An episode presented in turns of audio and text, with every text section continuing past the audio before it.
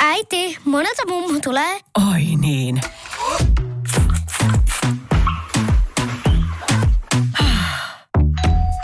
Helpolla puhdasta. Luonnollisesti. Kiilto. Aito koti vetää puoleensa. Mä olen Teemu Pastori Potapov. Mikaeli Junger on kiinnostanut mua tyyppinä jo pitkään. Miehen suorapuheisuus monissa asioissa on tosi ihailtavaa, mutta mikä saa hänet tikittämään? Vieraanani on Mikaeli Junger. Tervetuloa. Kiitoksia. Tota, mä oon jokaiselta haastateltavalta kysynyt näin alkuun, että jos sun pitäisi esitellä itsesi ihan tuntemattomalle ihmiselle, niin miten sä kertoisit sen? Kuka on Mikael Junger? Ää, anarkisti, hippi, maailman parantaja. Oho, aika, Kiteytetysti. aika vahvat, vahvat tämmöiset ajatukset liittyy Mikael Jungeriin. Mitä tiiviimmin asioita ilmaisee, niin sen tärkeämpää on pyrkiä käyttää sanoja, jotka ovat jotenkin poikkeavia, synnyttää tunnereaktiota. Tuo anarkismi siis tarkoittaa sitä, että nämä instituutiot ei mun mielestä ole se tapa, jolla ihmisyhteisöt menee eteenpäin. Siis en heittele kiviä enkä riko ikkunoita, mutta en juurikaan luota siihen, että esimerkiksi valtio on oikea paikka päättää ihmisten asioita. Ja hippi taas sillä lailla, että tämmöinen niin 60-luvun vapaa kasvatus ja kaikki siihen liittyvä, niin se jotenkin kolahti. Ehkä se kulkee vähän käsi kädessä. Ja sitten kun myöhemmin työelämässä pyöri tuolla Yhdysvaltain länsirannikolla, jossa tämä hippi ja teknologia raha yhdessä oikeastaan loi kaikki nämä Googlet ja muut. Ja maailmanparantaja, jos miettii, elämässä olisi hyvä olla joku merkitys ja tarkoitus. Ja mun mielestä maailman parantaminen on semmoinen, okei, okay, aika yleinen, mutta sellainen innostava tarkoitus omalle elämälle, ettei tämä mene ihan haahuiluksi. Sä kuvailit itseäsi maailmanparantajana, hippinä ja anarkistina, mutta minkälaisia adjektiiveja sä liittäisit itseesi? Ää, niin kuin näkijä, intuitiivinen näkijä. Mä en osaa sitä selittää, mutta jotenkin asiat jotenkin avautuu sillä lailla mullekin vähän mystisesti, jotka hirveän usein sitten paljastuu oikeaksi. Ei aina. Erehdyksiäkin tapahtuu, että sillä harmillista. Ää, romantikko varmaan. Ja sitten ärsyttävän älykäs, koska sen mukana tulee paljon huonoja puolia. Kuten esimerkiksi se, että ihmiset tulkitsee, ylitulkitsee sanoja, tai se, että itse näkee omat motiivinsa myös silloin, kun ne ei ole ihan niitä kaikkein jaloimpia, ja se on ärsyttävää. Niin sinähän olet ollut, tai oletko edelleen Mensan jäsen? En ole, siis joo, on ollut, joo. se jäi. Siis mun mielestä se, mikä Mensassa on hienointa, on, että, että älykkyys on ihan niin kuin mikä tahansa muu ominaisuus. Esimerkiksi sä oot ehkä joskus miettinyt, että sä oot joihinkin tilanteisiin liian pitkä. Hmm. Ja, ja varsinkin nuorille se älykkyys, siis tämmöinen mensan tarkoittama älykkyys on sillä lailla kirous, että se väistämättä johtaa vähän niin kuin lauman ulkopuolelle. Ja sitten on sellaista kiusaamista ja kaikkea muuta ikävää siihen liittyvää. Ja musta oli niin kuin hienoa, ja on edelleen hienoa, että Mensa nimenomaan tekee työtä tämän puolesta siis, että, että älykkäät ihmiset sais normaalin lapsuuden. Mutta joo, se jäi jostain syystä, en nyt tarkkaan muista minkä takia. Onko älykkyys taakka? Onko se haaste? Joo, ehdottomasti. Se on niin kuin väärin ymmärretty. Ensinnäkin se on sellainen tapu, että siitä ei oikein parane puhua. Kun ihmiset puhuu omasta älykkyydestä, niin ne jotenkin menee kummallisen näköiseksi. Puhumattakaan, että sä puhuisit itse julkisesti siitä. Mutta se, se on niin kuin taakka sen takia, että ihmisenä olemisen koko pihvi on se vuorovaikutus muiden ihmisten kanssa. Ja näppitultumalta sanoisin, että jos älykkyysosamäärä ero on tarpeeksi iso, niin sä et kykene kommunikoimaan. Sä et tule ymmärretyksi ja sä et ymmärrä. Ja, ja voisi sanoa, että, että mitä älykkäämpi sä oot, niin sitä yksinäisempi sä oot. Siinä mielessä ehdottomasti taakka.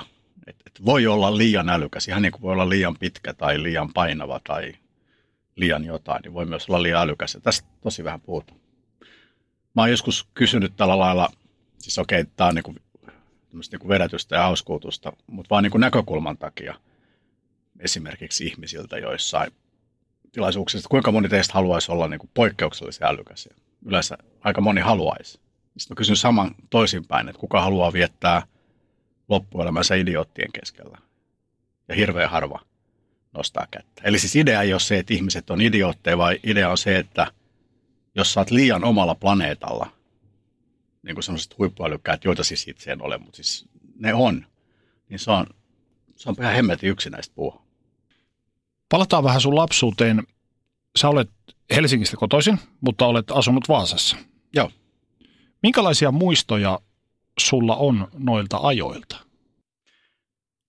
Politiikka oli aika paljon läsnä. Meidän suvussa oli paljon poliitikkoja ja, ja ruotsin kieli, koska isäsuku on tyysti ruotsinkielistä.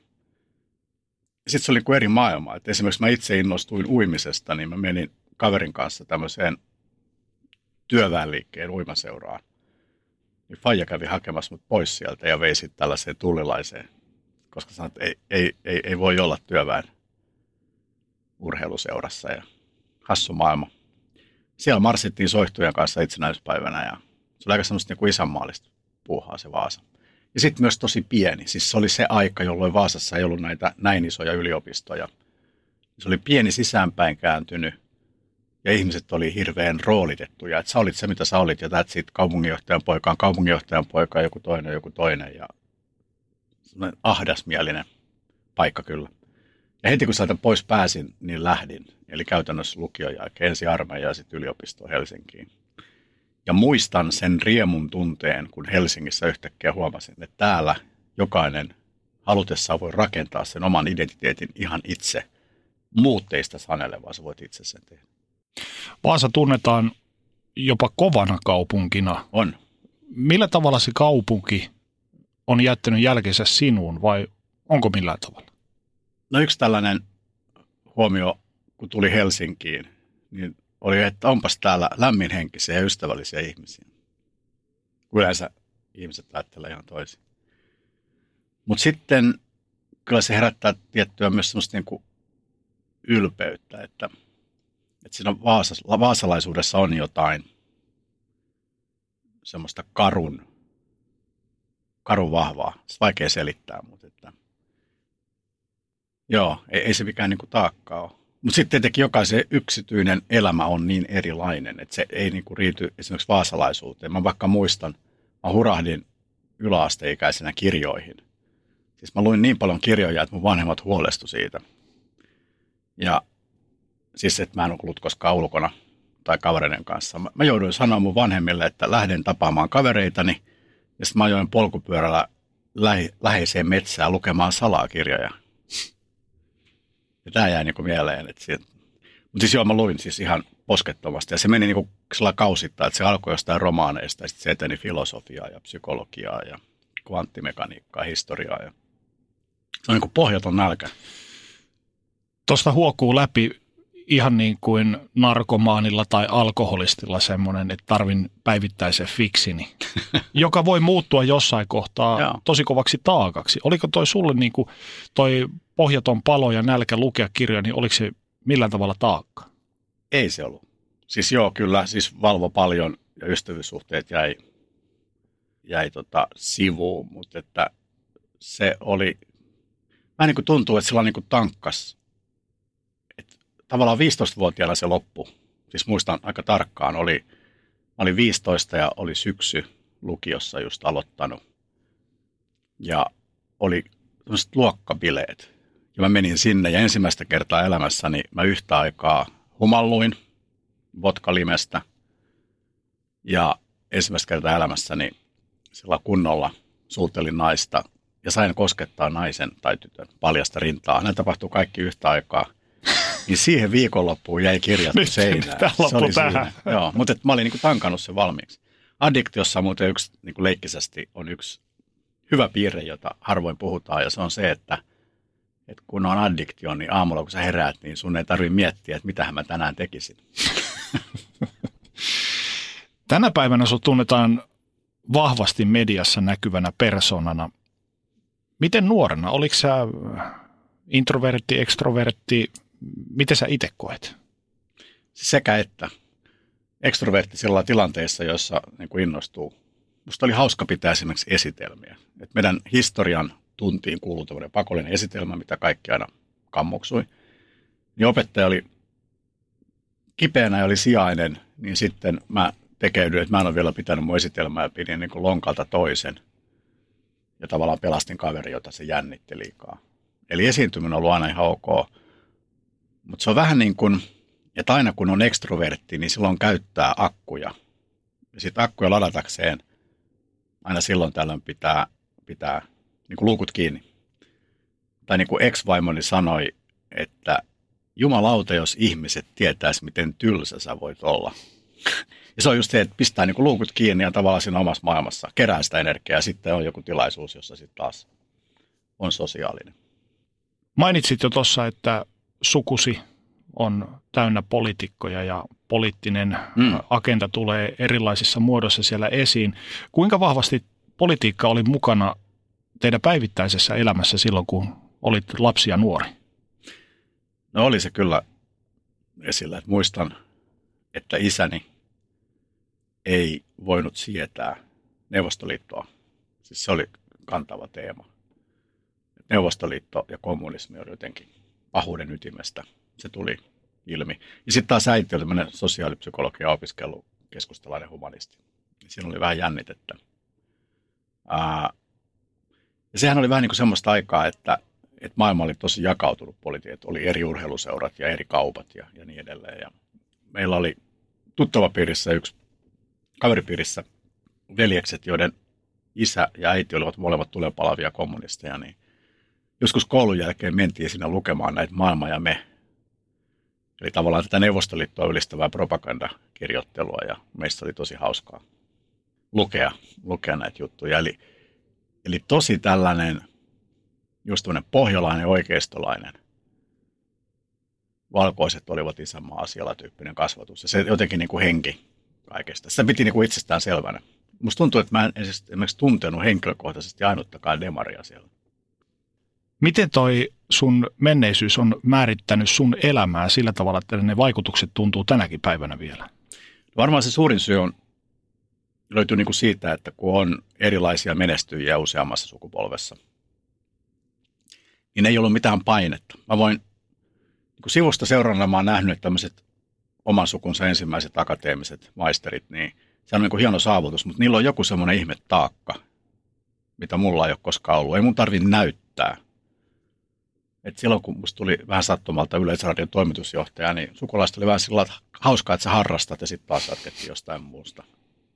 Se on tosi vapauttavaa, että sun ei tarvi olla mikään niin kuin näyttää. Ja sitten on näitä tarinoita. Ää, mä muistan keskustalaisille kertoa, että kun mä täytin kaksi vuotta, niin Urho Kekkonen tuli mun synttäreille. Siis mä en mennyt häneen, hän mm. tuli mun, no joo, siis sattumalta, koska isoisä hän oli kavereita. Mutta se luo semmoista tiettyä.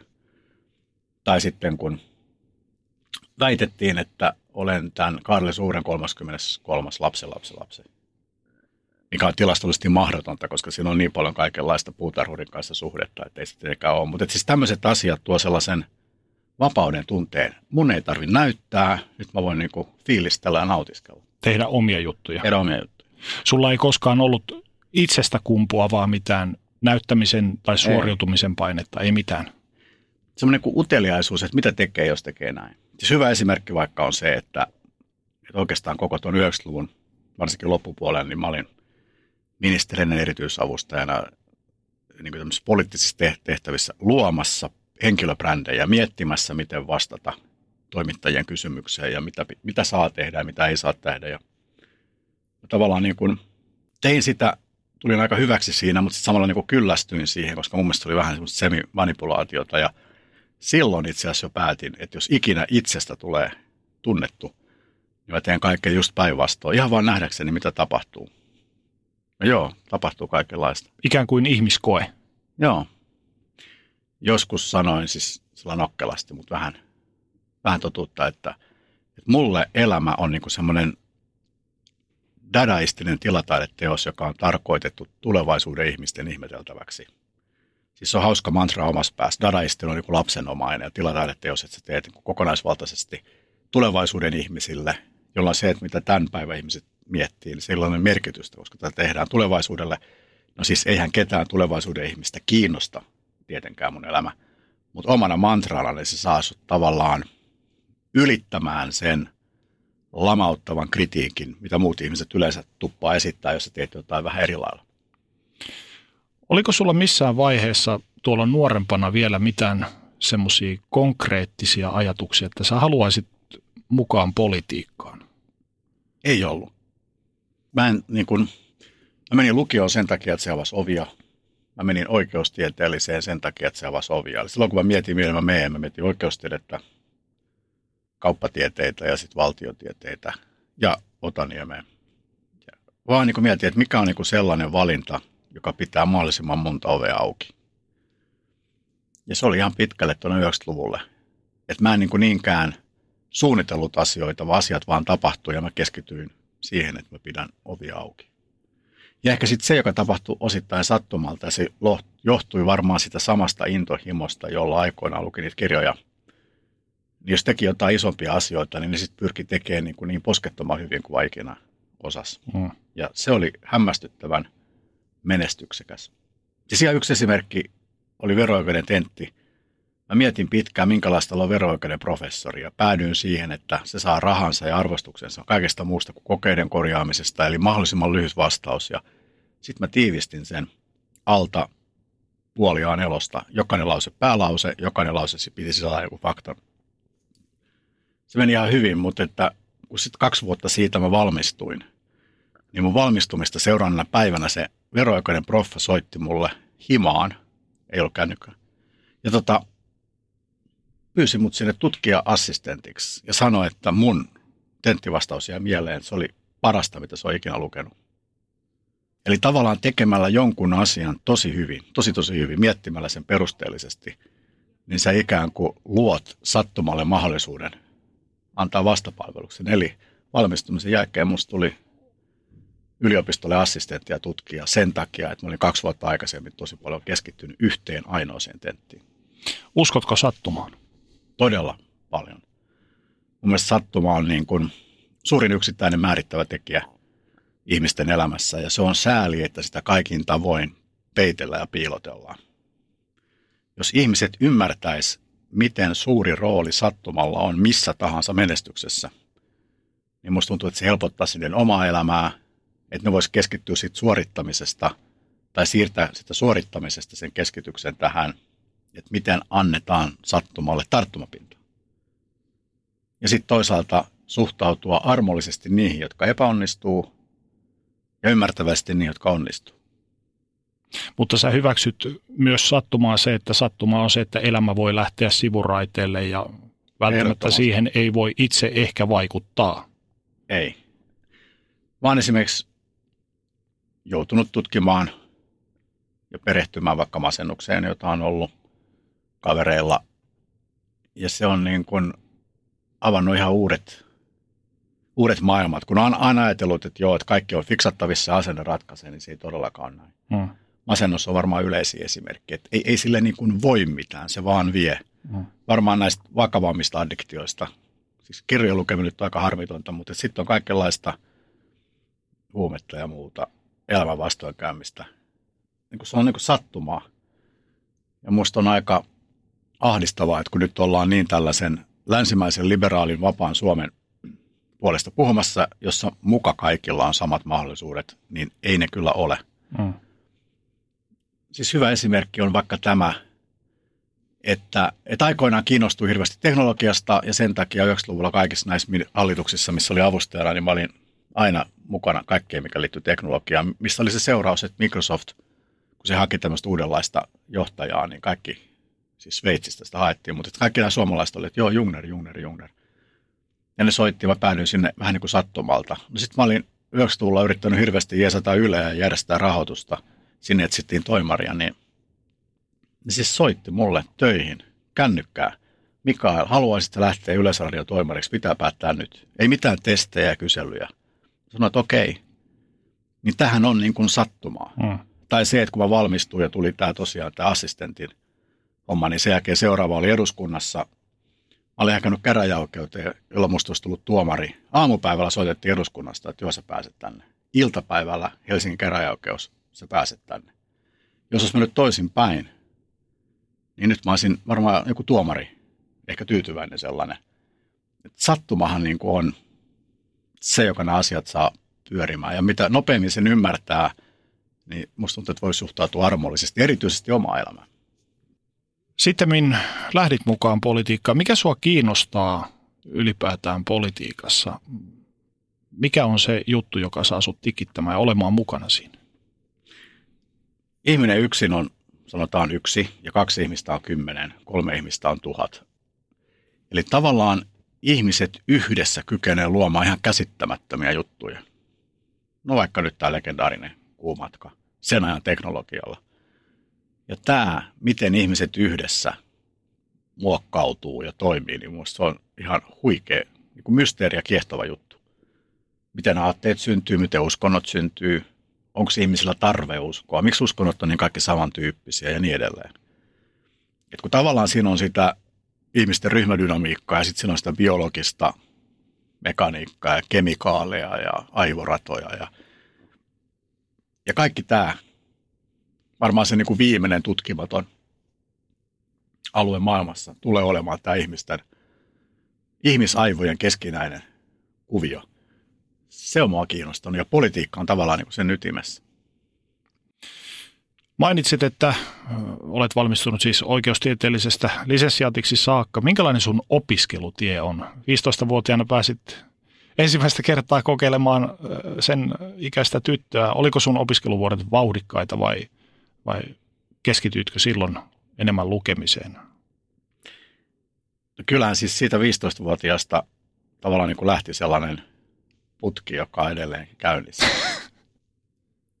siis en nyt mitenkään erityisen paljon ole harrastanut määrällisesti ihmissuhteita, koska mä oon ollut tosi pitkissä liitoissa. Mutta kyllähän naiset on niin kuin loputtoman kiehtovia. Ja se tunnelma tällaisissa erilaisissa baareissa ja ravintoloissa, jos unohdetaan sukupuoli, vaan se kaikki tunnelma, humalaiset ihmiset, se alkuillan into, ehkä loppuillan epätoivo ja kaikki siihen liittyvät jännitteet – niin mulle, mulle niin kuin, niin kuin juhlissa tai baareissa pyöriminen on niin kuin parempaa kuin tosi TV ikinä. Ja se on ollut ihan sieltä jostain 15-vuotiaasta. Mä en tiedä, koska se loppuu.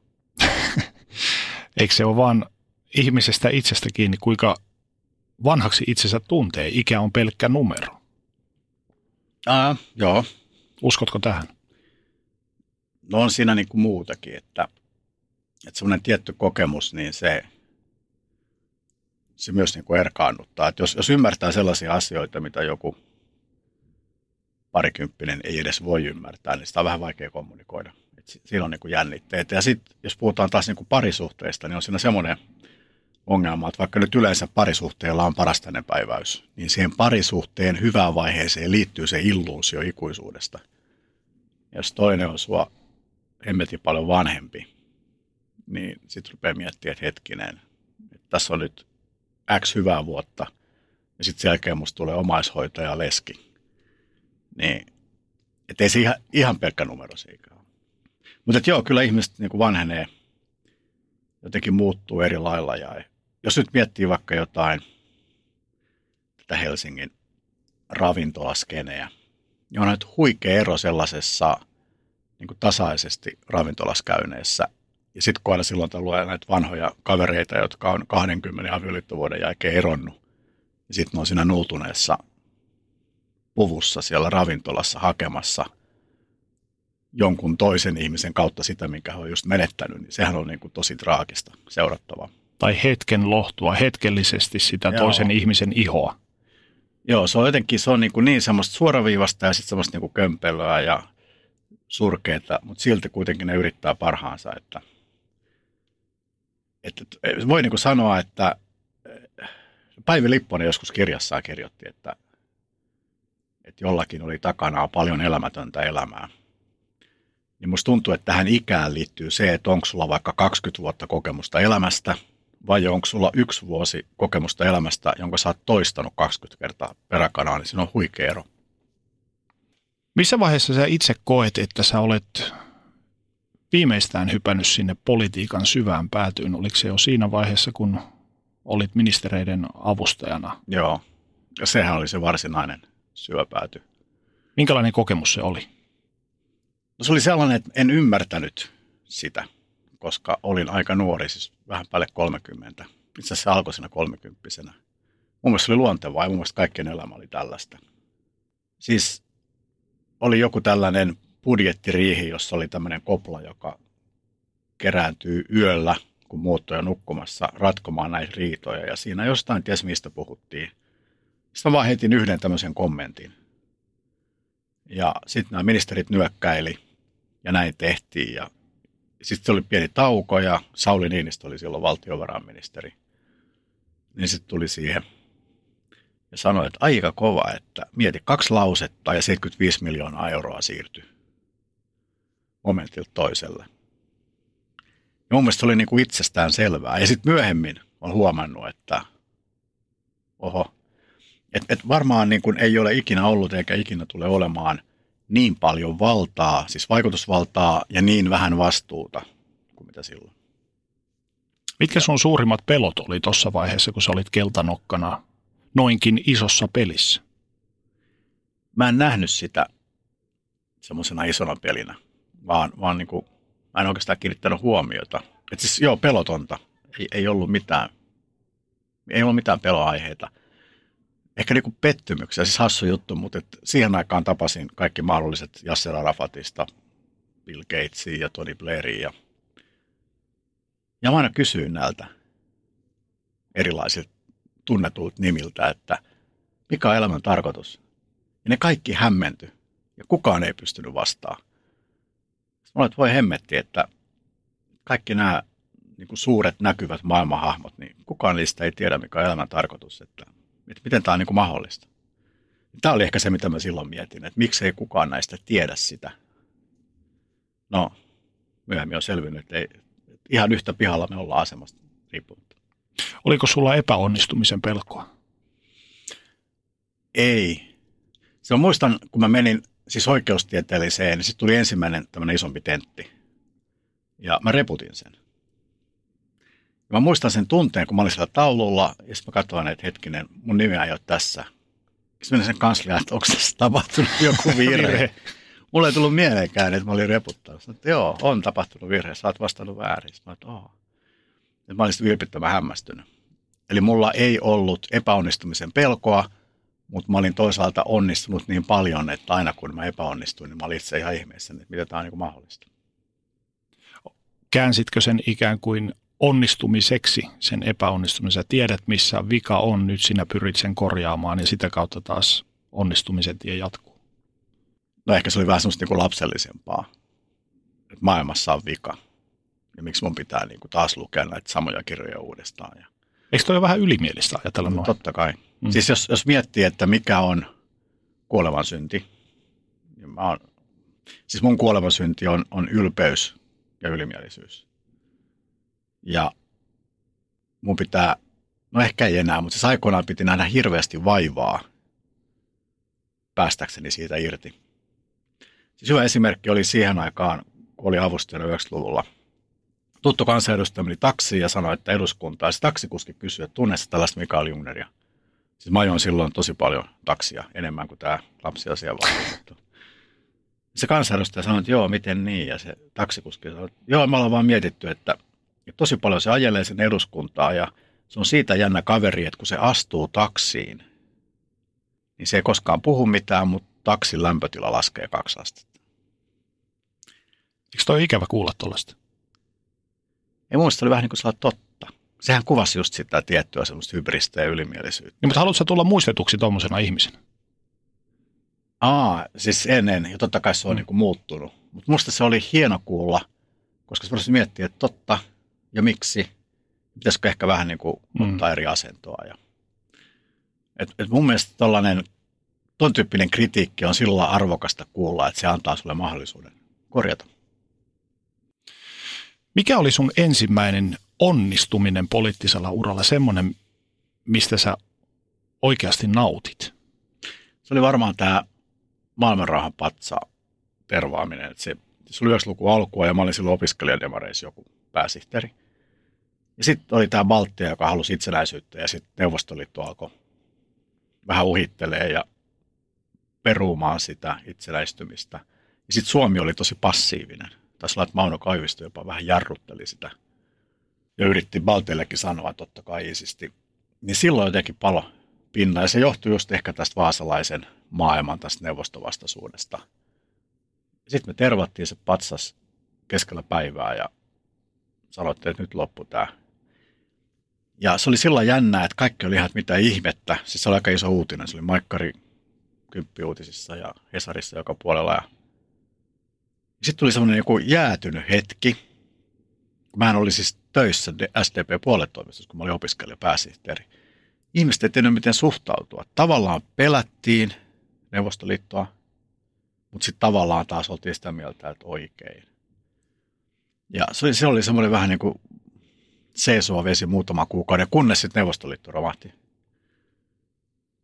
Ja hirveän moni demari sanoi, että ainahan me olemme olleet kriittisiä Neuvostoliittoa kohtaan. Katsokaa nyt, mitä Mikael Juner teki. Mm.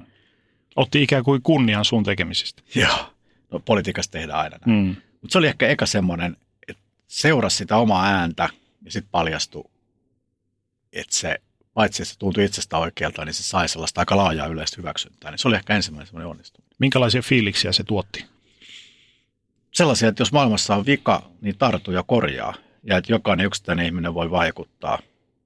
Ja jos sä oot tosissas, niin sun teolla on merkitystä. Ja ehkä semmoinen oma-aloitteisuus. Että älä odota, että systeemi korjaa, vaan mene sinne ja tervaa se ja puhu ja maailma kääntyy. No ihan tuolla tervaamisella, eihän se nyt maailmaa mihinkään muuttanut, mutta siinä mun päässä se todisti, että yksittäinen ihminen voi vaikuttaa. Vaikuttiko se sun itsetuntoosi millään tavalla, että se kääntyikin sitten voitoksi? Mä oon saanut aikoinaan tämmöisen samehilaisen vapaan kasvatuksen, joka on siis semmoinen vähän niin kuin äärimuoto. Ja sen yksi semmoinen aika välitön seuraus on, että, että se itsetunto tämän kasvatuksen jälkeen on tosi vahva. Siis se kasvatuksen idea on se, että jokainen omanlaisensa ja vanhempien pitää vaalia sitä.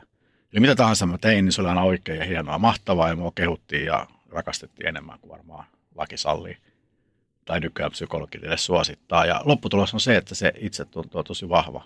Siis ihan, että, että jos mä ajasin moottoritietä väärään suuntaan, niin mun eka ajatus on se, että mikä näitä kaikkia muita ihmisiä vaikuttaa. Ja mä oon kuullut tästä puhuttavaa ja mä oon niin kuin ymmärtänyt ja tuntenut totta kai riittämättömyyden tunteita, varsinkin joskus parisuhteissa, mutta mulla ei ole koskaan ollut epäilystä siitä, ettenkö mä kelpaisi. Mm. Niin sen takia tuo itsetunto ei ole juttu.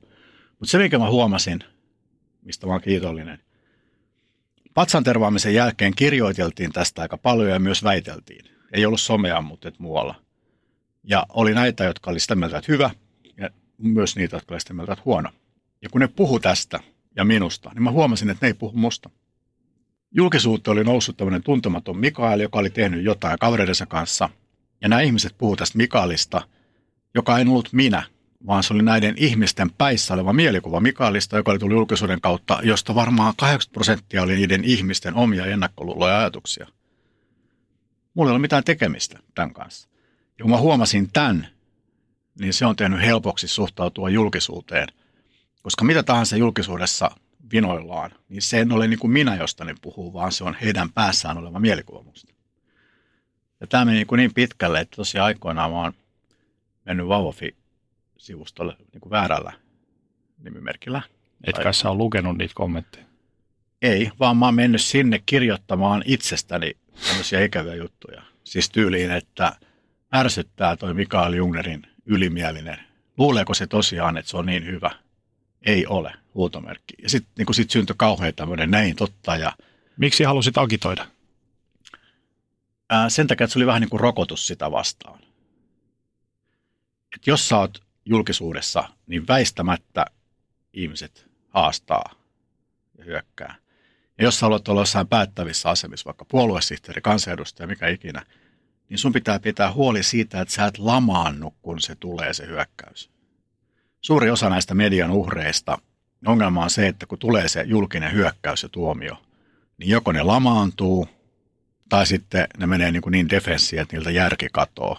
Niin kuin nyt vaikka tämä lapsiasiavaltuutettu – Siis sen vastaukset on ihan järjettömiä. Nehän on niin kuin ylimielisyydellä ei ole mitään rajaa. Siis että matkustin taksilla, kun halusin keskustella taksikuskin kanssa, mitä mm. ihmettä. Mutta kun se on siinä defenssissä, ja ensimmäistä kertaa se on haastettu, niin sillä niin kuin tavallaan noppa menee sekaisin, ja se ei ole ollenkaan huono mies. Päinvastoin fiksu, sydän paikallaan. Nyt se on vaan ajatunut semmoiseen positioon, että todennäköisesti siitä ei tule kansanedustajaa, koska tämä kohu jatkuu päivästä toiseen. Niin mä itse viestintää jo silloin pohtin ajattelin, että haukkumalla itseäni nimettömänä vauvafi ja lukemalla niitä, niin mä rokotan itseni semmoisiin persoonaan käyviä hyökkäyksiä vastaan. Se on niin kuin toiminut. Mä kykenen nykyään Twitterissä lukemaan itseni kohdistuvaa vinoilua, kohottaa olkapäitä ja jatkaa eteenpäin ilman, että mä reagoisin tai ilman, että se tavallaan söisi mun energiatasoja tai muuta. Sä mainitsit jo tuossa aiemmin siitä, että siirryit vuosituhannen alussa Microsoftille töihin. Ja sua siellä odotti aika kovan luokan pesti, niin minkälaiset saappaat ne oli täyttää lähteä tuollaiseen lafkaan töihin ja Baltian maissa työskennellä ja muuta?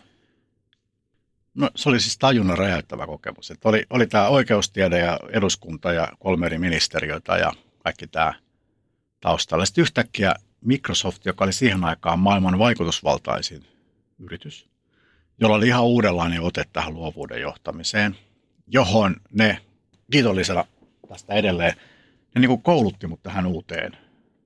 Et siinä oli tämmöinen tulevien potentiaalien tämmöinen koulutusohjelma, jossa sai olla mukana oppimassa näitä ensimmäisiä ajatuksia tästä johtamisesta, mitä nykyään futurisia reaktoreja ja kaikki. Se oli ihan mahtavaa. Ja sitten tämä koko juttu, että oli siis tässä Eurooppa-keississä mukana, jonka Microsoft hävisi, joutui maksaa 500 miljoonaa euroa sakkoja. Niin, ja sitten kun se oltiin hävitty vähän aikaa murehdittiin, ja joku sanoi, että no, siinä meni kolme viikon voitot. Tai se, että sä oot niin kuin Bill Gatesin himassa puhumassa joidenkin tällaisten niin kuin maailman näkijöiden kanssa. Niin, joo, se oli siis tajunnan räjäyttävä juttu. Ja silloin kun mä sitten siirryin Microsoftilta yleisradiolle, niin musta tuntuu, että nämä päättäjät ajattelivat, että nyt sinne tulee tämä Paavo Lipposen erityisavustaja, oli tämmöinen poliittisen koulun läpikäynyt broileri. Mutta sitten kun mä olinkin sen Microsoftin aivopesemä, niin mä lähdin tekemään aika paljon eri juttuja kuin mitä ehkä odotettiin. Ja, ja tota, voisi sanoa, että se Microsoft oli ehkä kuitenkin semmoinen käänteen tekevi yksittäinen ura, uravaihe. Mitä sieltä käytännössä sulle tarttui takkiin? Semmoisia asioita, konkreettisia juttuja, jotka vaikuttaa sinun edelleen tänä päivänä? No se on tämä, että kaikki on niin kuin mahdollista. Se on näin yksinkertaista. Että, että, että kun on niin kuin noin isoissa ympyröissä, niin se yhtäkkiä huomaat, että ne on ihan tavallisia ihmisiä. Bill Gates on ihan tavallinen ihminen ja se loi jotain tosi merkittävää. Ja huomaat, että ei, ei ole niin kuin mitään rajaa että jos sulla on onni matkassa ja sä oot tosi tarmokas, sä voit tehdä ihan mitä vaan, jolla häviää semmoinen, että en mä nyt voi kun. Se ei nyt tietenkään ole itse luonut mitään sellaista kuin Bill Gates, mutta se, että sä tiedät, että se on mahdollista, niin se on, se on tosi iso. Ja sitten tämä potentiaali, mitä ne koko ajan silloin toitotti. Että jokaisessa ihmisessä on potentiaali, miten sen potentiaalin saisi esiin. Realizing Potential oli se Microsoftin tunnuslause silloin ja, ja sehän oli se, kaikki nämä niiden ohjelmat pyrki siihen, että annetaan ihmisille, varsinkin kehitysmaissa, nämä ohjelmat ja sitten yhtäkkiä maailma pelastuu. Se filosofia jäi. Ja sitten tosiaan tämä länsirannikon tapa, siis tämä Kalifornian tapa johtaa, niin se on ihan omanlaisensa. Ja mä väitän, että se, että amerikkalaiset on menestynyt, siis 90-luvullahan Amerikalla oli vaan netti. Eurooppa oli ykkönen televisiossa, kännykkämaailmassa, ja näytti siltä, että Eurooppa jyrää. Mutta sitten yhtäkkiä ollaankin – kaksi vuotta myöhemmin, niin amerikkalaiset on ykkösiä televisiossa, mobiilissa, tietokoneissa. Ne, niin kuin, ne pesi tämän ihan mennen tulle. Nokia, Suomen lippulaiva, joutui muutamassa vuodessa taipumaan Applen edessä. Ja mä väitän, että syy tähän amerikkalaisten huikeeseen menestykseen on siinä, että ne 90-luvulla hiffas johtamisesta jotain semmoista, mitä Euroopassa ei ole hiffattu vieläkään. Eli miten rakentaa luovuuden johtaminen sillä että se on ihan hemmetin tehokasta ja samalla semmoista niin oma-aloitteisuutta, intohimoa. Sä olet tuonut Suomeen, enkä usko, että olen hirveän väärässä tässä, mutta sä olet tuonut Suomeen tämmöisen juuri uudenlaisen johtamistavan ja johtamistyylin. Onko johtotähden olo ollut hankalaa? Niin siis tämä, tämä on niin kuin hassu ilmiö, että kun siis sen yleisradion aikana sain, kiitos veromaksajat, suorittaa Stanfordista tämmöisen mini-MBA. Eli se on niin kuin muutamaan kuukauteen puristettu MBA, joka on tarkoitettu yli kymmenen vuotta isoa organisaatiot johtaneelle. Eli sä voit mennä suoraan niin kuin asiaan. Niin kun mä siellä näitä proffia ja näitä kollegoita ja muita juttelin ja pyörin siellä, siellä tota San Franciscon lähimaastoissa, Piilaaksossa, mä huomasin, että täällä on niin kuin menossa tämmöinen vallankumous, jonka idea on tosi oikean osunut veitsenterävä. Ja täällä on kymmeniä ja satoja ja tuhansia mua fiksumpia ihmisiä, jotka vie tätä eteenpäin. Ja mulle tuli sellainen helpoituksen huokaus, että tavallaan tämä vallankumous, ihmisten vuorovaikutuksen johtamisen vallankumous, tai nyt politiikka, mitä mä yritän, niin tämä ei ole niin musta kiinni. Et nyt mä teen tämän mun pikku yritykseni, jos tämä epäonnistuu, niin sitten tulee seuraava ja seuraava ja seuraava. Ja tavallaan tämä historia kulkee siihen suuntaan, siihen niin kuin anarkismin, vapaan kasvatuksen, samehliläisyyden, hippime, siis se historia kulkee ikään kuin väistämättä nyt siihen suuntaan. Ja tämmöisillä instituutioilla ja tämmöisellä tavallaan henkisellä pakkovallalla, niin ne niin kuin romahtaa kaikkialla. Onko tämä nyt postmodernismia, en tiedä. Niin se on tosi vapauttava, kun tämä ei ole musta kiinni, vaan tämä on tällainen isompi juttu, jossa mä nyt oon heiluttelemassa tätä lippua joissa asioissa ehkä ensimmäisenä, mutta sitten kun multa loppuu mielenkiinto, niin joku toinen tulee ja ottaa sen lipun. Se ei välttämättä ole sinusta kiinni, mutta sinähän voit olla se liikkeelle paneva voima ja työntää mm. sitä kelkaa eteenpäin, että sillä tavalla olet myös vastuullisessa asemassa sen muutoksen tekemisessä. Totta. Sitten mä huonon näitä mun huonoja puolia on se, että mä oon aika kärsimätön. Et tavallaan kun on joku hieno juttu, niin sen jälkeen kun mä oon kertonut sen ja lähtenyt vähän liikkeelle, niin mun mielenkiinto lopahtaa ja se siirtyy jonnekin muualle. Mm. Eli mä oon huono viemään asioita maaliin. Koska silloin kun tavallaan ihmiset ovat heräämässä, niin mä oon vipeltämässä jossain muualla. Et mä oon niin kun huomannut, että mä tarvin siihen mukaan sellaisia, jotka tekee sen niin loppuun asti. Esimerkiksi nyt tässä liikkeessä, niin Jalli on sen tyyppinen. Ylellä oli paljon sellaisia niin kuin, ikään kuin toteuttajia. Sä puhuit, että... Tämä on semmoinen niin huithapeli, mutta mä sanoisin semmoinen niin hyvän tahtoinen huithapeli. Sä puhuit, että Yleltä soitettiin ja sun piti päättää saman tien, Joo. tuletko toimariksi vai etkö Mä oon ymmärtänyt näin, että aluksi pyydettiin Bakmania Kyllä. toimitusjohtajaksi, mutta sinä kuitenkin täytit ikään kuin päättäjien vaatimukset, niin Oliko sulla koskaan semmoisia ajatuksia, että, että se olisi poliittinen kiinnitys ja tavallaan kakkosmies, joka nyt nouseekin sitten Siis varmaan kymmenes mies. Tai nainen. Niin. Siis siinä on ollut tosi monipolvinen pitkä prosessi, jossa oli haettu Ylelle toimitusjohtajaa ja yksitellen oli ammuttu alas. Siis se oli niin, että se oli tavallaan SDPn läänitys perinteisesti – keskustalla oli Kela ja STPllä Yle ja niin edelleen.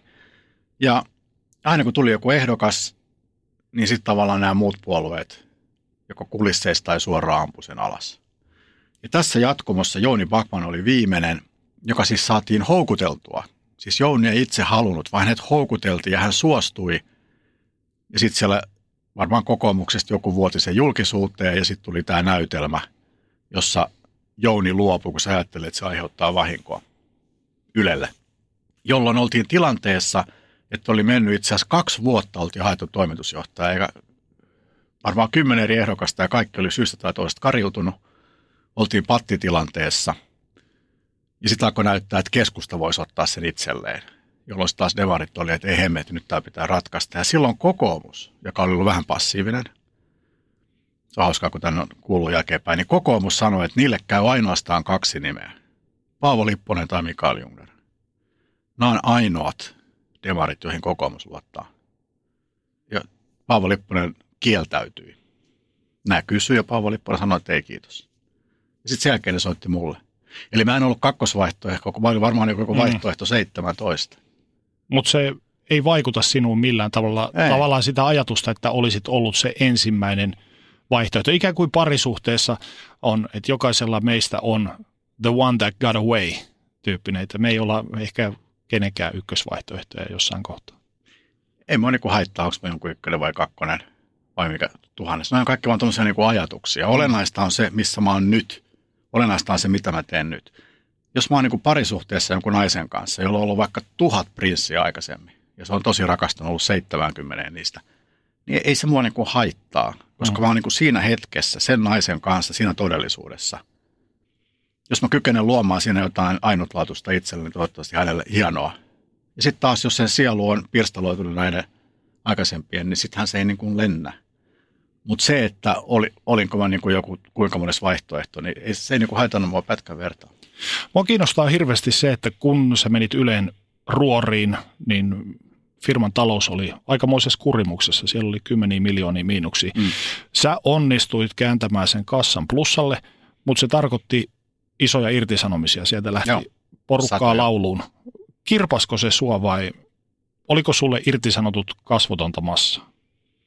No ei, niistä aika moni oli tuttua. Siis mä tunsin niitä. Miltä se tuntui susta antaa kenkä? Se oli vähän niin kuin, siis tämä nyt on lapselle vertaus, mutta vähän niin kuin tällainen hammaskiven poisto. Eli siis ei ole kivaa, mutta sitten on semmoinen vakaatus siitä, että näin pitää tehdä. Siis mä ajattelin näin, että siis Ylen taloushan oli mun mielestä pakko saada tasapainoa. No varmaan se olisi voinut olla, kyllähän valtio olisi sen kuitannut, mutta joka tapauksessa oli sellainen, että, että Ylen uskottavuuden takia se pitää saada plussalle, mikä onnistui. Mutta siis mä ajattelin myös näin, että, että jos sä oot työsuhteessa Yleen ja sillä sun työroolilla ei ole tulevaisuutta, niin onko parempi, että sä lähdet tänään vai viiden vuoden päästä? Onko sun työmarkkina-asema parempi nyt vai viiden vuoden mm. päästä? Ja vastaus nyt. Siis ne, jotka oli eläkeikää lähellä, niin nehän kaikki saatiin eläkeputkeen. Et Ylellä oli ja on tosi varakas eläkesäätiö, niin voitiin ihmisiä laittaa eläkeputkeen aikaisemmin. Ja sitten taas ne, jotka irtisanottiin, täytyy kuulostaa oudolta, mutta musta tuntuu, että, tai ainakin mä näin puhuin itselleni, että se on itse asiassa myös heille parempi. Siinähän oli tota, erilaisia mieleilmauksia ja ulosmarsseja ja ja siis näitä tämmöisiä konkreettisesti irtisanottuja oli 52. Mm. Siis niitä, jotka lähti paketin tai mun kanssa, taisi olla 5-600, mutta 52 oli. Totta kai. Ja sitä on myös miettinyt monesti, että, että mitenköhän niille kävi. Ne on, se on aina kuitenkin pieni tragedia itsessään. Mun mielestä se on niin kuin, ihmiset on yleensä tosi lojaaleja sille yhteisölle, jossa on töissä, tai miksei puolueellekin. Siis ihmiset tuppaa olemaan tosi lojaaleja organisaatiolle. Ja valitettavasti organisaatiot ei ole juuri koskaan lojaaleja takaisin. Mm. Ja mun mielestä tämä on niin kuin tosi sääli. Näin se vaan niin kuin on. Mä oon itse yrittänyt sanoa ihmisille, että älkää olko lojaaleja, koska ei, ei, se ei toimi kahteen suuntaan, mutta että varmasti se yle olisi voinut mennä ehkä niin kuin helpomminkin. Et sanotaan, että jos näistä 52 irtisanotusta esimerkiksi on siitä sanottu 30, olisiko Yle asema tänä päivänä jotenkin huonompi? No ei varmasti. Mm. Minkälaisia paineita toi tuommoinen status Ylen toimitusjohtajana toimiminen toi sulle? Se ainoa paine oli se, että ihmistä alkoi ottaa liian vakavasti. Mä en usko tällaiseen. Siis mä en usko tällaiseen makron ilmiöön, että tulee joku suuri johtaja pelastaa. Ei yritystä, ei Suomea. Päinvastoin tämmöinen suuri, suuri johtaja mielikuva, niin se, se niin kuin lamauttaa ihmisiä. Se, se on niin kuin huonoa johtamista. Et aina kun alkoi vähän Ylen sisällä muodostua tämmöistä jalustaa, niin mä kyllä näen aika paljon vaivaa rikkoakseni sen. Koska kysymys ei ole johtajasta, vaan sen työyhteisön vuorovaikutuksesta, jonka pitäisi olla symmetristä, niin että tiedollisesti, vallallisesti ihmiset on niin kuin samalla tasolla, niin silloin se toimii. Heti jos joku nousee karismalla, johtamisella, millä tahansa, saa enemmän tietoa kuin muut, saa enemmän valtaa kuin muut, niin se vääristää vuorovaikutusta, lopputulos on huonompi. Siinä oli muuten yksi tämmöinen, tämä nyt on henkilökohtainen ehkä vähän tyhmäkin juttu, mutta siis niin kuin sairastuin siinä alkuvaiheessa. Ja mä aidosti kuvittelin, kun näin kerrottiin, että mulla on ehkä puoli vuotta elinaikaa, hmm. maksimissaan vuosi. Niin aika paljon näitä uudistuksia silloin, kun tehtiin, niin mä niin kuin ajoin niitä sen takia, että tavallaan halusin jättää jonkun puumerkin. Se oli hauskaa, kun ei kukaan tiennyt tätä, kun en mä kertonut tätä. Mutta johtoryhmässä joku sanoi, että mikä kiire, miksi se tehdään ensi vuonna? No ei nyt, kun nyt tehdään. Vastaus, mä oon kuollut ensi vuonna. Eli tavallaan niin kuin tämmöinen konkreettinen kuvitelma siitä, että mä kuolen puolen vuoden päästä, saa itse asiassa ihmisen Tekemään uudistaa asioita niin. aika nopeasti. Kyllä. Se on iso elämänmuutos, minkä monet läpikäy tuollaisessa tilanteessa. Ja sanotaan ihmisille sanoja, mitä ei ole sanottu. Halataan ihmisiä, joita ei ole halattu. Se saa ihmisen muuttumaan tuollaisessa paineistetussa tilassa aika paljon. Joo, siis se, mikä mä huomasin, kun yleensä, että mitä sä teet, jos sulla olisi vaikka kuukausi aikaa tai näin. Hirveän moni sanoi, että joo, että mä hyppäsin laskuvarjolla ja on siellä ollut, niin musta on niin väärä vastaus, koska sit sä, että sä hyppäät laskuvarjolla, niin oot sä jotenkin enemmän. Onko sitten kivempi kuolla? No ei. Koska ei, ei nyt kukaan siinä, kun kuolema lähestyy, mieti, että voi ei, kun ei hypännyt laskuvarjolla. Eli tavallaan tämmöinen yksilösuorittaminen, hurahtaminen, tämmöinen 50 kriisi. Unohda, ei ole. Sitten on tämä toinen, että mä kerron kaikille läheisille, niin no ihan hyvä on kertoa muutenkin, mutta sitten mietin mikä taakka, että mä koko ajan siellä kävesin kaikille, että voi ei, kohta mä lähden, oli ihan halataakse. Se on ihan kiva, päivä kaksi. Menee kaksi kuukautta, niin alkaa miettiä, että miksi et ole jo kuole, kun koko ajan käy tässä ruinaamassa näitä halauksia. Eli mun sekään ei ole se oikein. Niin täyttääkö se ihminen itse omaa aukkoa sillä? Joo. Vaan mun mielestä, jos olisi kuukausi tai kuusi tai jotain elinaikaa, niin mun mielestä se, mitä kannattaa silloin tehdä, on keskittyä tekemään palveluksia muille ihmisille. Sä voit auttaa jotain saamaan joku työpaikan, sä voit ehkä auttaa jotain jollakin muulla tavalla, sä voit tosi pienillä asioilla auttaa. Tai jakaa hyväksyntää. Sä voit sanoa jossain ratikassa, että onpas sulla hienot kengät, tai olipas tosi hyvä kirjoitus sulla somessa, tai siis kehumalla ja auttamalla muita ihmisiä. Niin sä luot asioita, jotka heijastuu tulevaisuuteen. Siis ne heijastuu sinne kymmeniä vuosien päähän. Mieti, jos sä kuitenkin tunnettu ihminen, hahmo, sä pysähdyt jonkun ja näet sen ja sanot sille jotain sellaista, jos osaat arvostusta, että sä oot nähnyt sen, niin se voi olla ihan huikea se vaikutus siihen ihmiseen, jolloin sä käytät 10 minuuttia sun elämästä ja annat palveluksia jollekin ihmiselle, jolle se voi vaikuttaa seuraavat 50 vuotta. Tai se vaikuttaa siitä ihmisestä vielä eteenpäin. Seuraavaan. Seuraavaan ja sitä jos, seuraavaan. Jos sä vaikka niin kun, sanotaan, että tapailisit jotain naista ja sitten sä olisit tosi ihastunut, huomaat, että hetkinen, tässä on nyt joku, että tämä ei oikein toimi ja se ei ole takaisin ihastunut. Mutta mun kaveri itse asiassa voisi sopia. Sä unohdat sun mustasukkaisuuden, sä esittelet ne toisilleen ja ne rakastuu ja menee naimisiin ja saa neljä lasta ja joku niistä keksii jonkun ihmehärvälin. Ja... Eli tavallaan tekemällä palveluksia muille ihmisille sä voit luoda mittaamatonta. Gladiaattori-elokuvassa sanotaan hienosti. Mm se, mitä, me, mitä sinä teet tässä elämässä, kaikuu jäisyyteen. Mielestäni tämä on se, että jos joku kuulija tai sinä sattuu kohtaamaan, että nyt on elämää muutama kuukausi, niin mä keskittyisin tekemään palveluksia muille. Näistä kaikista mahtavista uudistuksista ja kassat plussalla ja muuta, siitäkään huolimatta sä et saanut jatkoa Ylellä. Mm. Niin oliko se sulle pettymys? Se oli vähän semmoinen yllätys. Vähän sama kuin oli tämä koe yliopistossa aikoinaan. Että mä olin, että hä? Että kun ne sanoi, että ei tule jatkoa, niin mä olin niin kuin, että nyt tässä on joku väärin. Mä varmaan kuulin väärin. oli se yllätys. Siis se ei ollut niin iso pettymys, koska mä olin tosi pitkään miettinyt, että haluanko. Siis monesti ajatellaan, että, että se oli tosi hieno se Yle urallisesti, mutta näinhän se ei ollut. Eli sen Ylen vaihtoehtona, siis Microsoft kun kuuli tästä, niin tarjo, tarjosi Länsi-Euroopan yhteiskuntasuhdejohtajan paikkaa, joka olisi ollut tosi kova 30 plus-vuotiaana. Ja kaikki ne etuineen, niin se palkka olisi ollut ehkä kaksin kolminkertainen verrattuna, mitä se on Yleisradiossa, ja sitten työpiste olisi ollut Pariisissa. Ja, että mä niin kuin luovuin aika paljosta, kun mä tulin Yleen. Niin oma hyväiseltä kuin tämä nyt kuulostaakin, mutta näin se nyt vaan oli. Ja mä ajattelin, että joo, viisi vuotta, että jos mä oon vielä viisi vuotta, niin sitten tavallaan se on niin kuin Furby, että mitä mä voin niin kuin sen jälkeen tehdä. Hmm.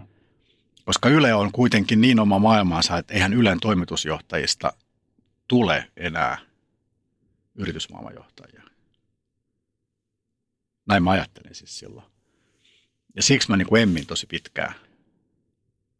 Et sen takia se ei ollut semmoinen, että voi kauheita. Mutta että se oli yllätys.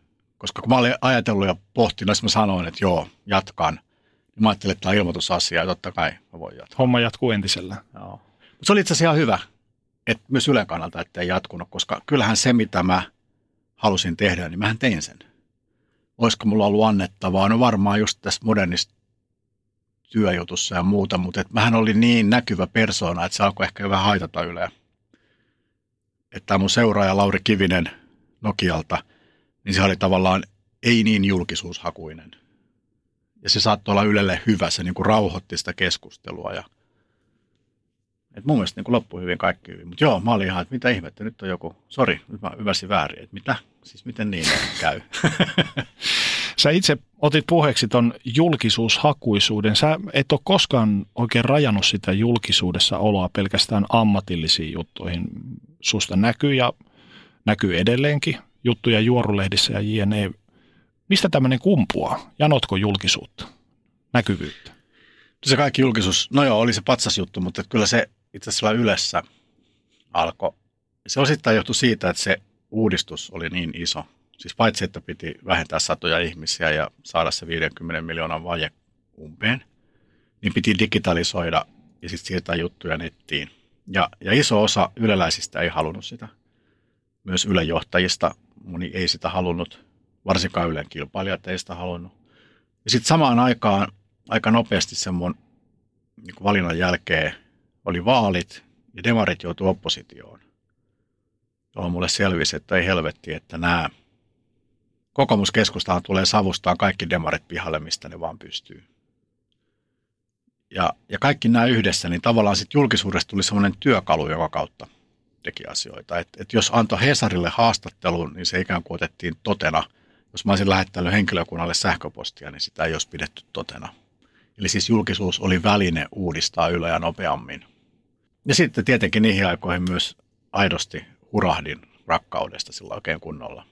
Ja sitten tuli tällainen tunne, että nyt pitää kertoa koko maailmalle ja pomppia sohvalla ja se liittyi siihen myös. Mitä olet halunnut sitten kuitenkin rajata ulos julkisuudesta? Mistä sä et halua puhua julkisesti? Tämä on sellainen kuin hassua, että, että hirveän monesti puhutaan siitä, miten avoin on, mutta enhän minä ole. Et jos vähänkään katsoo tarkemmin, vaikka noita Tona ja lehtihaastatteluja ja muita, niin enhän mä niin kuin hirveästi kerro. Siis mä kerron niistä aiheista, mistä mä nyt haluan, vaikka johtamisesta, julkisuudesta, sairastumisesta, rakkaudesta. Mutta siis esimerkiksi lapsestani en ole lausunut mitään, enkä suvustani tai perheestäni. Nuorin veljeni teki aikoinaan itsemurhan esimerkiksi. Niin kaikki tämmöiset on jäänyt pois. Eli on, on hirveän paljon sellaisia asioita, joista en puhu. Ja sitten on sellaisia asioita, joista yritän puhua niin, kuin niin – niin kuin raaka-aidosti. Eli jos mietin omia tuntemuksia ja sitten yritän ilmaista ne suoraan, niin sitten varmaan syntyy sellainen mielikuva, että toi puhuu ihan mistä vaan. Mutta on paljon asioita, joista en ole halunnut puhua erityisesti siksi, että ne liittyy myös muihin kuin minuun. Tuo julkisuus on tuonut mukanaan, ja totta kai sun status ja asema ja näin poispäin, on tuonut mukanaan myös paljon vihamiehiä. Onko? No, sanomapomo yrittää tuhota sun uraa ja näin poispäin. Mistä sä uskot, että tämmöinen, että niin kuin sanoit itse, että ihmiset voi ehkä käsittää sut väärin ja käsittää sun sanat äkkiväärinä, mutta olisiko siellä olemassa jotain muuta? Onko sun presens sitten semmoinen, että se osuu johonkin tiettyyn hermopisteeseen vai se, että sä puhut asioista niin suoraan ja avoimesti, että se tavallaan generoi sitten jonkinlaista, jonkinlaisia tuntemuksia ihmisissä? Joo, varmaan se suoraan puhuminen. Ja se, että varsinkin silloin joskus politiikassa, yritysmaailmassa, niin ihmiset ei ihan niin kuin hiffannut, mitä kaikkea on tehnyt. Siis se, että sä oot Paavo Lipposen oikea käsi kolme vuotta esimerkiksi, niin se tarkoittaa sitä, että sä loppujen lopuksi oot aika tosi kova ja kyvykäs käymään myös tämmöisiä kabinettitaisteluja, jos näin voi sanoa. Et varmaan se yhdistelmä, että puhuu suoraan, ärsyttävästi ja sitten ajattelee, että okei, tuommoinen takkotukka pelle, että mä nyt liiskaan sen tästä vasemmalla kädellä. Mutta usein on käynyt päinvastoin. Sitten taas tämä sanomajuttu, niin ehkä se ei ollut niinkään vihamiesjuttu, vaan se oli tämmöinen valta-asetelma. Että kyllä 90-luvulla sanoma oli Suomessa tosi vahva. Itse asiassa Yle oli huomattavan heikko verrattuna aiempaa. Ja nythän se on kääntynyt ihan toisinpäin. Mm. Että sanomasta on tullut tosi hauras. Ja nyt taas yleisradio on varmaan vahvempi suhteessa kuin ikinä. Mutta siihen aikaan niin sanomia pelättiin. Ihmiset ei uskaltanut tehdä asioita, koska pelättiin sanomia, ennen kaikkea Hesaria. Ja kun mulla on tämä anarkistipiirre, niin mä halusin niin rikkoa sen, koska mun mielestä ei ole niin tervettä, että on joku tämmöinen instituutio, jota pelätään ja kunnioitetaan. Mutta ei se, esimerkiksi Mikael Pentikään, joka silloin oli toimitusjohtaja, niin ei se ollut koskaan henkilökohtaista. Nythän Mikael Pentikäinen on tosi profiloitunut Suomen yrittäjissä. Ja ihan samanlainen tulisielus oli silloinkin. Ja monesti oli sitä mieltä, että onpas tyhmä ajatus. Mutta onhan se niin kuin ihmisenä tosi solidi. Koetko sä tai oletko koskaan kokenut, että toi sun julkisuus, oli sitten kyse julkisista rakkauden tunnustuksista tai, tai sun suorista sanoista asioista X, se olisi jollain tavalla vaikuttanut sun uskottavuuteen yritysmaailmassa? Tai ootko sä kohdannut mitään tämmöisiä? On, joo varmasti. Kun sehän niin kuin haastaa koko tämän perinteisen tavallaan vuorineuvosmeiningin. Perinteinen ajatus on se, että pitää olla siis vakaa, uskottava, ennustettava – tämmöinen isähahmo, joka sitten johtaa strategian kautta yritystä. Tehtaan patruun. Seikkailua, joo. Ja mun mielestä toi on vanhanaikainen, toimi varmaan teollisessa ajassa, mutta tässä hetkessä olennaista on se ketteryys. Ja se ketteryys voidaan saavuttaa ainoastaan, jos henkilökunta itse ottaa sen oma-aloitteisuuden. Ja silloin tämmöinen perinteinen, luotettava johtaja on rasite sille yritykselle jolloin sen johtajan kannattaa nimenomaan menettää sitä uskottavuutta, koska silloin se rohkaisee tätä porukkaa. Siis varmaan paras tapa johtaa on se, että ei olisi johtajia ollenkaan. Siis Suomessa on tosi hyviä toimitusjohtajia, ehdottomasti ja osaavia paljon. Mutta mä väitän, että noin yleisesti, että jos vaikka kaikki toimitusjohtajat nyt lopettaisi sen toimitusjohtajuuden, siis ne voisi tehdä jotain muuta roolia, mutta se toimitusjohtajuus tehtävä häviäisi kaikista osakeyhtiöistä – niin se nostaisi sitä meidän BKT aika merkittävästi, koska se pakottaisi niin, niin kuin divisioonan vetäjät ja osastopäälliköt ja kaikki miettii omilla aivoilla. Se tekisi sitten niin ketterä ja paremmin. Et joo, mä oon niin kuin vahvasti tämmöistä vahvan johtajan vanhaa kulttuuria vastaan, koska mun mielestä se on niin kuin vahingollista ja myös niin kuin vastoin niitä asioita, joita mä uskon. Ja sen takia mä oon täysin varma – että nämä perinteiset johtajat, suuri osa näistä on sitä mieltä, että mä oon ihan pelle. Mutta ei se niinku haittaa. Jos sun nykyisiltä alaisilta kysyttäisiin, että minkälainen pomo olet, niin mitä sä luulet, minkälaisia vastauksia sieltä tulisi? No meillä on aina tämmöinen jouluperinteet kirjoitetaan aina joka päivä eri työntekijästä tämmöisiä nimettömiä, totta kai kannustavia kirjoituksia.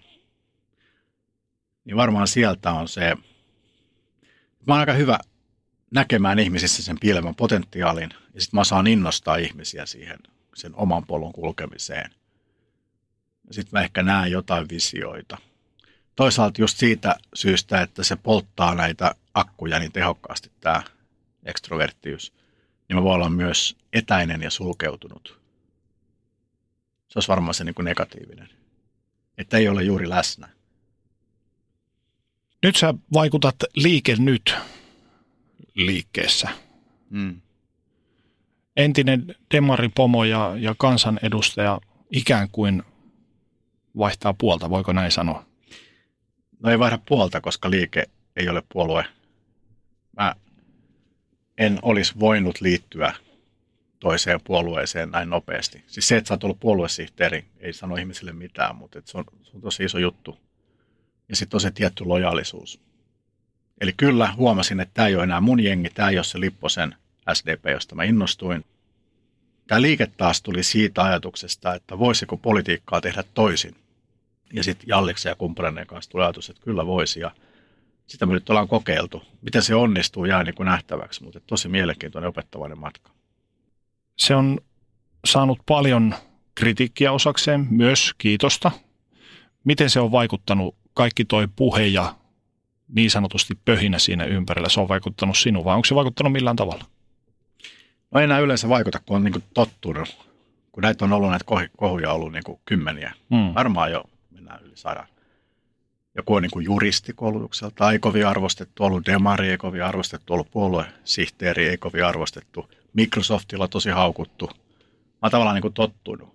Et se on niin kuin, että saisit jossain myrskyvällä merellä purjehtimassa, niin et sä kiinnitä huomiota niihin aaltoihin, vaan sä kiinnität huomiota siihen, miten se laiva kestää ja mihin se on menossa ja mihin sä haluat mennä. Tässä on vähän niin kuin sama. Että pölinää maailma on niin kuin täynnä, mutta miten tämä voisi mennä niin kuin eteenpäin. Onnistuuko liike nyt? Ei aavistustakaan. Siis mahdoton sanoa. Siinä on paljon epävarmuustekijöitä ja sitten on paljon potentiaalia. Mutta siitä mä oon ihan varma, että tällaisesta politiikan teon joukkoistamisesta, siis siitä, että ihmiset otetaan mukaan modernein keinoin, niin se on tulevaisuutta, se tulee tapahtumaan jossain vaiheessa. Jos ei nyt, niin jossain vaiheessa. Ja se vähän niin kuin lämmittää mieltä, ehkä itsekkäästi, että on ollut ensimmäisten joukossa tekemässä. Pioneeri. Me oltiin ekat. Ja sitten kun tästä joskus tulee valtavirtaa, niin hei, noin sen aloitti. Mutta politiikka on tosi vanhoillista, politiikan toimittajat, journalistit on tosi vanhoillisia, politiikan tutkijat on myös iso osa on aika vanhoillisia. Niin sehän on niin semmoinen maailma, että se jos mikä ei innostu mistään uudesta. Ei todellakaan. Ja, ja tämmöinen niin kuin naurettavaksi tekeminen ja pilkkaaminen, se on niin kuin se eka reaktio. Mm. Ja sitähän nyt on nähty aika paljon. Mutta siis samaan aikaan Googlessa liike nyt vuonna 2018 on kymmenen haetuimman joukossa. Eli mielenkiintoa on. Mielenkiintoa on, mutta kysymys on vaan siitä, että pystytäänkö me toteuttamaan. Ja joo, totta kai olisi hienoa, jos me oltaisiin niin kuin nuorempia ja naisempia ja mitä ikinä. Mutta että tämä nyt on se jengi, joka tavallaan niin kuin löytyy. Muita ei ole. Totta kai se on jäädä hima odottaa 10 vuotta, 20 vuotta, että joku tekee. Mutta päätettiin sitten, että tehdään nyt me. Ja saa nähdä, miten lentää. Mutta joo, se on yksi syy, miksi mä en ole itse ehdolla liike nyt puolesta, koska mä koen, että tämä ei voi olla mikään ju, mun juttu. Että mä haluan olla ajamassa tätä, tukemassa, jeesaamassa, mutta mä en halua olla se, joka ikään kuin vie sitä ilmatilaa koska liike nyt ei ole tarkoitettu mun tai Jalliksen liikkeeksi, vaan niiden nyt jo satojen politiikkaa muutosta haluavien. Se pitäisi olla niin kuin niiden liike. Me vaan niin kuin pistettiin tämä liikkeelle ja nyt toivottavasti ne ottaa ohjaa. Koetko sä, että liike nytin kautta tai sen idean pohjalta, niin siellä, sieltä toteutuisi demokratia? Musta tuntuu, että Liike nyt kokeilun kautta me opitaan jotain siitä, miten suora demokratia voidaan toimivalla tavalla yhdistää tähän edustukselliseen demokratiaan. Mä en usko, että suora demokratia on se vastaus. Mä uskon, että se on se hybridimalli. Tässä nykyisestä parhaat ja sitten vähän kehitetään. Ja kaikille valtiotieteestä kiinnostuneille hauska havainto.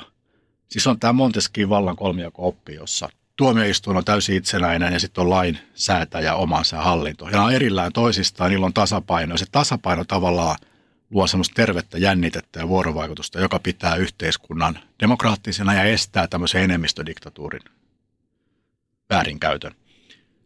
Me ollaan huomattu, että tähän liikkeeseen on tapahtunut sama alemmalla tasolla. Että siellä on tämä nettiparlamentti, melkein 12 000 ihmistä. Ne on täysin riippumattomia. Ne niin kuin, käy keskustelua, hyväksyy, hylkää. Sitten on nämä perustajat ja muutamat muut, jotka pitää sitä alustaa yllä ja määrittelee ne kysymykset ja pyrkii tekemään sen sillä tosi neutraalisti ja avoimesti. Totta kai kysymyksistä aina näkee, että onko se neutraalisti asetettu. Ja se on täysin itsenäinen porukka. Ja sitten on nämä 25 kaupungin kunnanvaltuutettua, yksi kansanedustaja, kohta varmaan ehkä enemmän, nämä tekijät, joka on niin kolmas ryhmä. Koska kaikki sellaiset asiat, mitä se nettiparlamentti ei päätä, niin nämä valtuutetut tai kansanedustajat keskuudessaan päättää sen ilman, että joku puolue tulee sanelle, ne keskenään päättää. Me ollaan tavallaan tuotu Montesquieu vallan kolmijako-oppi valtiotasolta niin puolue slash liiketasolle. Mulle ei tullut mieleenkään, että näin voi tehdä. Mulle ei tullut mieleenkään, miten fiksua näin on tehdä. Ja nyt mä kokeiluun ja yrityksen edellyksen kautta, että vau, että miksei puolue tee samalla lailla että sä tuot sen terveen jännitteen sinne puolueen sisälle, jolloin syntyy vuorovaikutusta, joka vie asioita eteenpäin. Joku voisi ehkä kritisoida tuota sillä tavalla, että unohdat ihmisten vallan himon. Että jossain kohtaa ihmisellä tulee se vallanhimo ja se haluaa itselleen enemmän valtaa. Totta, unohdan. Siis mun mielestä ihmiset on kykenemättömiä ja huikeisiin hyviä asioihin. Ja sitten ne aina niin kuin hairahtuu ja, tai usein. Ja tämä vallanhimo on se. Se on jännä, siis valta vaikuttaa, koska mä oon ollut niin pitkään vallan liepeillä. Mä nähnyt, että valta vaikuttaa ihmiseen niin kuin radioaktiivinen. Sä teillä jotkut on vähän vastuskyky, se turmelee kaiken ja kaikki ennen mittaa. Ainoa tämmöinen toimiva, mitä mä oon huomannut, on se, että jos sä saat vallan, niin sit sä menetät sen. Ja saat uudestaan ja menetät. Niin kun tätä tapahtuu muutaman kerran, niin sä huomaat, että hetkinen, valta ja minä ollaan eri asia. Ja jos mulla on valtaa, niin se on mulla lainassa, jotta mä tekisin sillä joidenkin muiden hyväksi kuin itseni. Lipponen oli tosi resistanssi, plus Lipponen oli saanut ja menettänyt sen vallan. Jutta Urpilainen, miksi mä innostuin Jutasta ja lähdin siihen kelkkaan, vaikka se oli tarjolla aika monta muutakin kelkkaa, oli se, että, että Jutassa oli sitä samaa, se oli resistentti vallan turmelevalle vaikutukselle, vähän niin kuin Paavo Lipponen, ja sen lisäksi se myös sit myöhemmin se sai ja menetti sen vallan. Ja, ja mun mielestä tämä on se mekaniikka, eli tässä tunnistaa, että jotkut ihmiset on resistantteja ja toiset ei, ja sitten, että säännöllisin väliajoin ihmisiltä vietäisi se valta – sitten voisi antaa takaisin, mutta niin kuin huomaisi, että se valta on niillä vaan lainassa. Sä oot nähnyt maailmaa monelta, monelta eri kantilta ja monenlaisilta näköalapaikoilta. Käynyt läpi kaikenlaisia myrskyn silmiä. Niin kuin itse sanoit, että varmaan satoja, sata öö, kohua. Mm. Mikä saa sut tänä päivänä suuttumaan? Vai oletko kovettunut ja kyynistynyt kaiken kesken? Mulla on yksi ystävä, nainen, jolla on ongelmia. Ja juuri tänään, niin siis tunnetasolla paljon pinnan, mutta kun se tapahtui taksissa, niin en oikein voinut tehdä mitään. Siis tämä nainen näissä ongelmissa oli tarvinnut sekä juristia että lääkäriä avuksi. Ja tämä juristi ehdotti treffejä ja tämä lääkäri rupesi kourimaan sitä. Mä ajattelin, että voi helvetti. Että et niin kuin – tänä päivänä on niin kuin ihmisiä, joilla on valta-asetelma ja paikka auttaa ihmisiä, jotka on pulassa, niin nämä helvetti kourii niitä. Niin toi kyllä, joo, tosta paljon niin kuin pinna. Mä en niin kuin ymmärrä, että mitä helvettiä. Mikä saa sut iloiseksi? Se toivaltaa jotain uusia asioita. Se on niin kuin, se on jännä juttu, että, että jos, jos mä niin kuin oivallan jotain – niin mua rupeaa naurattaa, siis ihan niin kuin ääneen naurattaa. Mä oon joutunut tosi kiusallisiin tilanteisiin, kun on ollut sellaisia vakavia neuvotteluja, puhuttu vakavista asioista, yhtäkkiä mä rupean nauraan ääneen. Mutta se johtuu siitä, että mä oon oivaltanut jotain. Heureka hetki. Just näin. Heureka hetket. Se, että sä ymmärrät. Se voi olla negatiivista, olla positiivista, mutta se, että yhtäkkiä, aah, sitten rupeaa naurattaa. Semmoinen niin onnistumisen tunne, että on taas niin kuin askeleen jossain – Siis mä ymmärrän, mikä vimma mulla on jotenkin ymmärtää ja sisäistää, että, että tämän niin kuin lyhyen elämän aikana mä haluaisin kokea ihmisyyden koko kirjon, niin että mä voisin katsoa ketä tahansa silmästä silmään ja sanoa, että mä ymmärrän. No ja semmoisen ikinä pääse, elämä on siihen liian lyhyt, mutta nämä niin liittyy siihen, tämmöiset niin oivallukset. Ja sitten myös niin kuin tunnepohjaiset kokemukset. Esimerkiksi tämmöinen isompi oivallus oli, että kun aikaisemmin ajattelin, että, että just, että – et romanttinen suhde on sitä, että sulla on joku ja sitten olette käsi kädessä ja aurinko paistaa ja pusi pusi. Niin oikeastaan vasta tänä vuonna erilaisten tapahtumien kautta ja myös ystävien kautta mä oon niin ymmärtänyt, itse asiassa ideaali parisuhde onkin sellainen, jos tavallaan niin kuin kaksi sielua kohtaa ja sitten toinen toistaan tönien niin kuin vie toisiaan eteenpäin. Ja, et, et se on itse asiassa aika kipeä prosessi – se edellyttää tosi semmoista niin suoraa puhetta. Se edellyttää sen tyyppisten peikkoja kohtaamista, mitä sä et haluaisi kohdata. Sä teet sen yhdessä jonkun kanssa vuorovetoisesti, niin siinä parisuhteessa sä voit ihan niin kuin, vuodessa muuttua hyvällä tavalla paljon enemmäksi kuin mitä sä oot ikinä ollut. Kun taas mä ajattelen, että parisuhteen idea on se, että kaikilla on hyvä olla ja se on niin kuin harmonia ja jouluna on kiva joulukuusi ja sitten lähdetään johonkin ilmastoystävällisesti lennetään. niin, mutta ei. Ja, ja tämä oli semmoinen hemmetti, että, että se niinku, ihmisenä kasvaminen on niinku kipeä prosessi ja yksin mahdoton, mutta yhdessä jonkun toisen kanssa mahdollinen. Pidätkö itse asiassa taivaan rannan maalarin? Joo, kyllä. Miltä se saa sut tuntemaan. Se on vaan se, mitä mä oon. Se on hyvä tiedostaa, se on hyvä niin kertoa, sitä on hyvä vähän valvoa. valvoa. Siis mä innostun hirveästi ja mä parantumaton optimisti. Mä yleensä aina ylikuvittelen. Lasi on puoliksi täynnä. Joo, aina. Mutta se on niin kuin, se voi olla myös niin kuin voimaannuttava muille. Et silloin kun on vähän jengissä puhti poissa, niin mä yleensä saan siihen niin kuin energiaa. Tai myös niin kuin yksilötasolla. Mutta siis se, että mä voisin toimia tehokkaasti tai saada jotain aikaa, niin se edellyttää, että mulla on siinä mun lähipiirissä erilaisia ihmisiä, jotka kompensoi mun heikkouksia.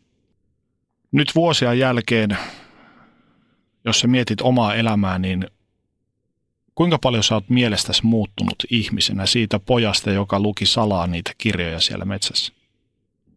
Se on tietynlainen maailman ihmettely, niin se on Peter Pan. Se ei ole hävinnyt minnekään.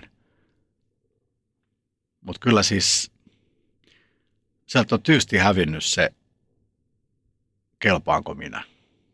Et vaikka oli kuinka vahva itsetunto ja kasvatus, niin kyllä hirveän pitkälle oli semmoinen kelpaanko tyyppinen juttu. Et se, se oikeastaan tuli ihan niin kuin tällä vuosikymmenellä vasta sellainen. Ei niin kuin, että kelpaan, vaan että koko kysymyksellä ei oikeastaan merkitystä. Siis se, että kelpaanko minä, on väärä kysymys. Ja sen mä hiffasin vasta nyt ihan. Että on, on tullut tosi paljon muutoksia. Ää, mutta kyllä se niinku samanlainen seikkailu on. Et, et silloin oli ja tänään on, että kun aamulla herää, niin kyllä se olisi tämä, se Tuve Janssonin, että koskaan ei tiedä, mitä mahtavaa niin kuin tänään tapahtuu. Koska silloin ja nyt niin kuin päivät on, niin kuin, siinä on huikea potentiaali positiivisia yllätyksiä. Ei varmaankaan kukaan enää soita pyydä Ylen toimariksi, mutta sellaisia erilaisia. On niin vaikea selittää, mutta se on vähän semmoinen, että vau, taas uusi päivä, mitähän tänään tapahtuu. Sä oot saavuttanut paljon asioita, jos ajatellaan niin kuin ammatillisesti ja varmasti olet taloudellisesti riippumaton ja noin poispäin, mutta mitä sä koet vielä, että sä haluaisit saavuttaa? Mä oon kiitollinen siitä, että mä oon saavuttanut niin paljon sattumalta, niin vähällä vaivalla niin nopeasti, koska sen kautta mä oon huomannut, että nämä, mitä ihmiset yleensä halajaa, on täysin huuhaata. Raha ja valta ja asema ja muiden kunnioitus on ää, virvatulien perässä juoksemista. Ja luojan kiitos mä huomasin sen niin kuin nelikymppisenä ja pääsin pois siitä oravan pyörästä. Mulla on tuttava piirissä tällaisia pörssiyhtiön toimitusjohtajia, jotka on huomannut sen 65-70-vuotiaana. Ja sitten ne että voi helvetti, että mä tuhlasin mun elämän johonkin perkeleen uraan hmm. ja rahaan ja maineeseen. Ja sitten ne on ihan niin kuin maansa myyneitä, että miksei kukaan kertonut. Tästä mä oon niin kuin kiitollinen. Että kun tarpeeksi moni unelma toteutuu tarpeeksi nopeasti, niin mä huomaan, että nämä oli ihan pellepiipari unelmia. Se elämä, se pihvi on jossain ihan niin kuin muualla. Se, se, mä voin niin kuin toistaa, elämän pihvi ei ole se ura, eikä raha, eikä menestys, eikä muiden hyväksyntä. Se on jossain ihan muualla. Missä mä en tiedä, mä tutkin, mutta onneksi mulla on joku aikaa tutkia sitä vielä, kun mä oon about-tolkuissani. Että mä en niin kuin tuhlannut enempää aikaa tämmöiseen hedelmättömään oravan pyörään. Jos pistetään politiikka ja talous ja firmat ja kaikki muut sivuun ja ajatellaan sua, Mikael Junger, ihan ihmisenä, Oletko se koskaan miettinyt, minkälaisena ihmisenä haluat tulla muistetuksi? Itse asiassa olen niin miettinyt, se tuli tämmöisestä hauskasta negaatiosta, että mitä mä en halua kuulla, mitä ei halua kuulla hautajaisissa. Se, että joku tulisi hautajaisissa sanomaan, että Mikael Jungner oli ahkera puurtaja. Se on niin kuin, sitä, sitä mä en halua millään tavalla. Ää, varmaan se uteliaisuus ja sellainen elämänmyönteisyys. Musta niin kuin se, että mä olisin saanut jollekin, siis kun mulla on tämä Microsoftin mietelause jäänyt, auttaa ihmisiä löytää potentiaali. Että olisi joku semmoinen ihminen, jota mä olisin voinut elämäni aikana jotenkin auttaa niin, että se on enemmän sen jälkeen, kun se tapasi mutta eikä vähemmän. Mä tiedän, että on varsinkin parisuhteessa niin varmasti ajattanut kaikenlaista mieliharmia ja masennusta ja muutakin, siis vahingossa. Mutta mä toivoisin, että se niin kokonaisvaltaisesti olisi niin plussalla. Sä kerroit mulle tuossa jossain vaiheessa haastattelu, että sä olet kysynyt maailman johtavilta he, hahmoilta, että mikä on elämän tarkoitus. Mikä on elämän tarkoitus, Mikael Junger? Elämällä on oltava tarkoitus, jotta sä tiedät, minne sä oot menossa. Ja se, mikä se on, ei sillä ole väliä, kunhan se on. Sä voit itse valita sen. Hassua, mutta näin. Sä voit itse valita. Se voi olla ihan mitä vaan, ja sä voit vaihtaa sitä vaikka päivittää, ei sillä ole väliä. Mutta se pitää olla, koska ilmaista elämän tarkoitusta sä haahuilet, sä huuhailet, sä et erota, oot sä menossa oikeaan väärään suuntaan. Ja ennen kaikkea sä todennäköisesti elät jonkun toisen tarkoitusta, sun vanhempien, sun kavereiden, naapureiden, television. Sä elät jonkun toisen unelmaa. Sen takia kannattaa pysähtyä, keskittyä, miettiä, mikä on minun elämäni tarkoitus. Ja sitten vaan päättää ja valita, että se on nyt tämä. Kiitos. Kiitos. Äiti, monelta mummu tulee? Oi niin.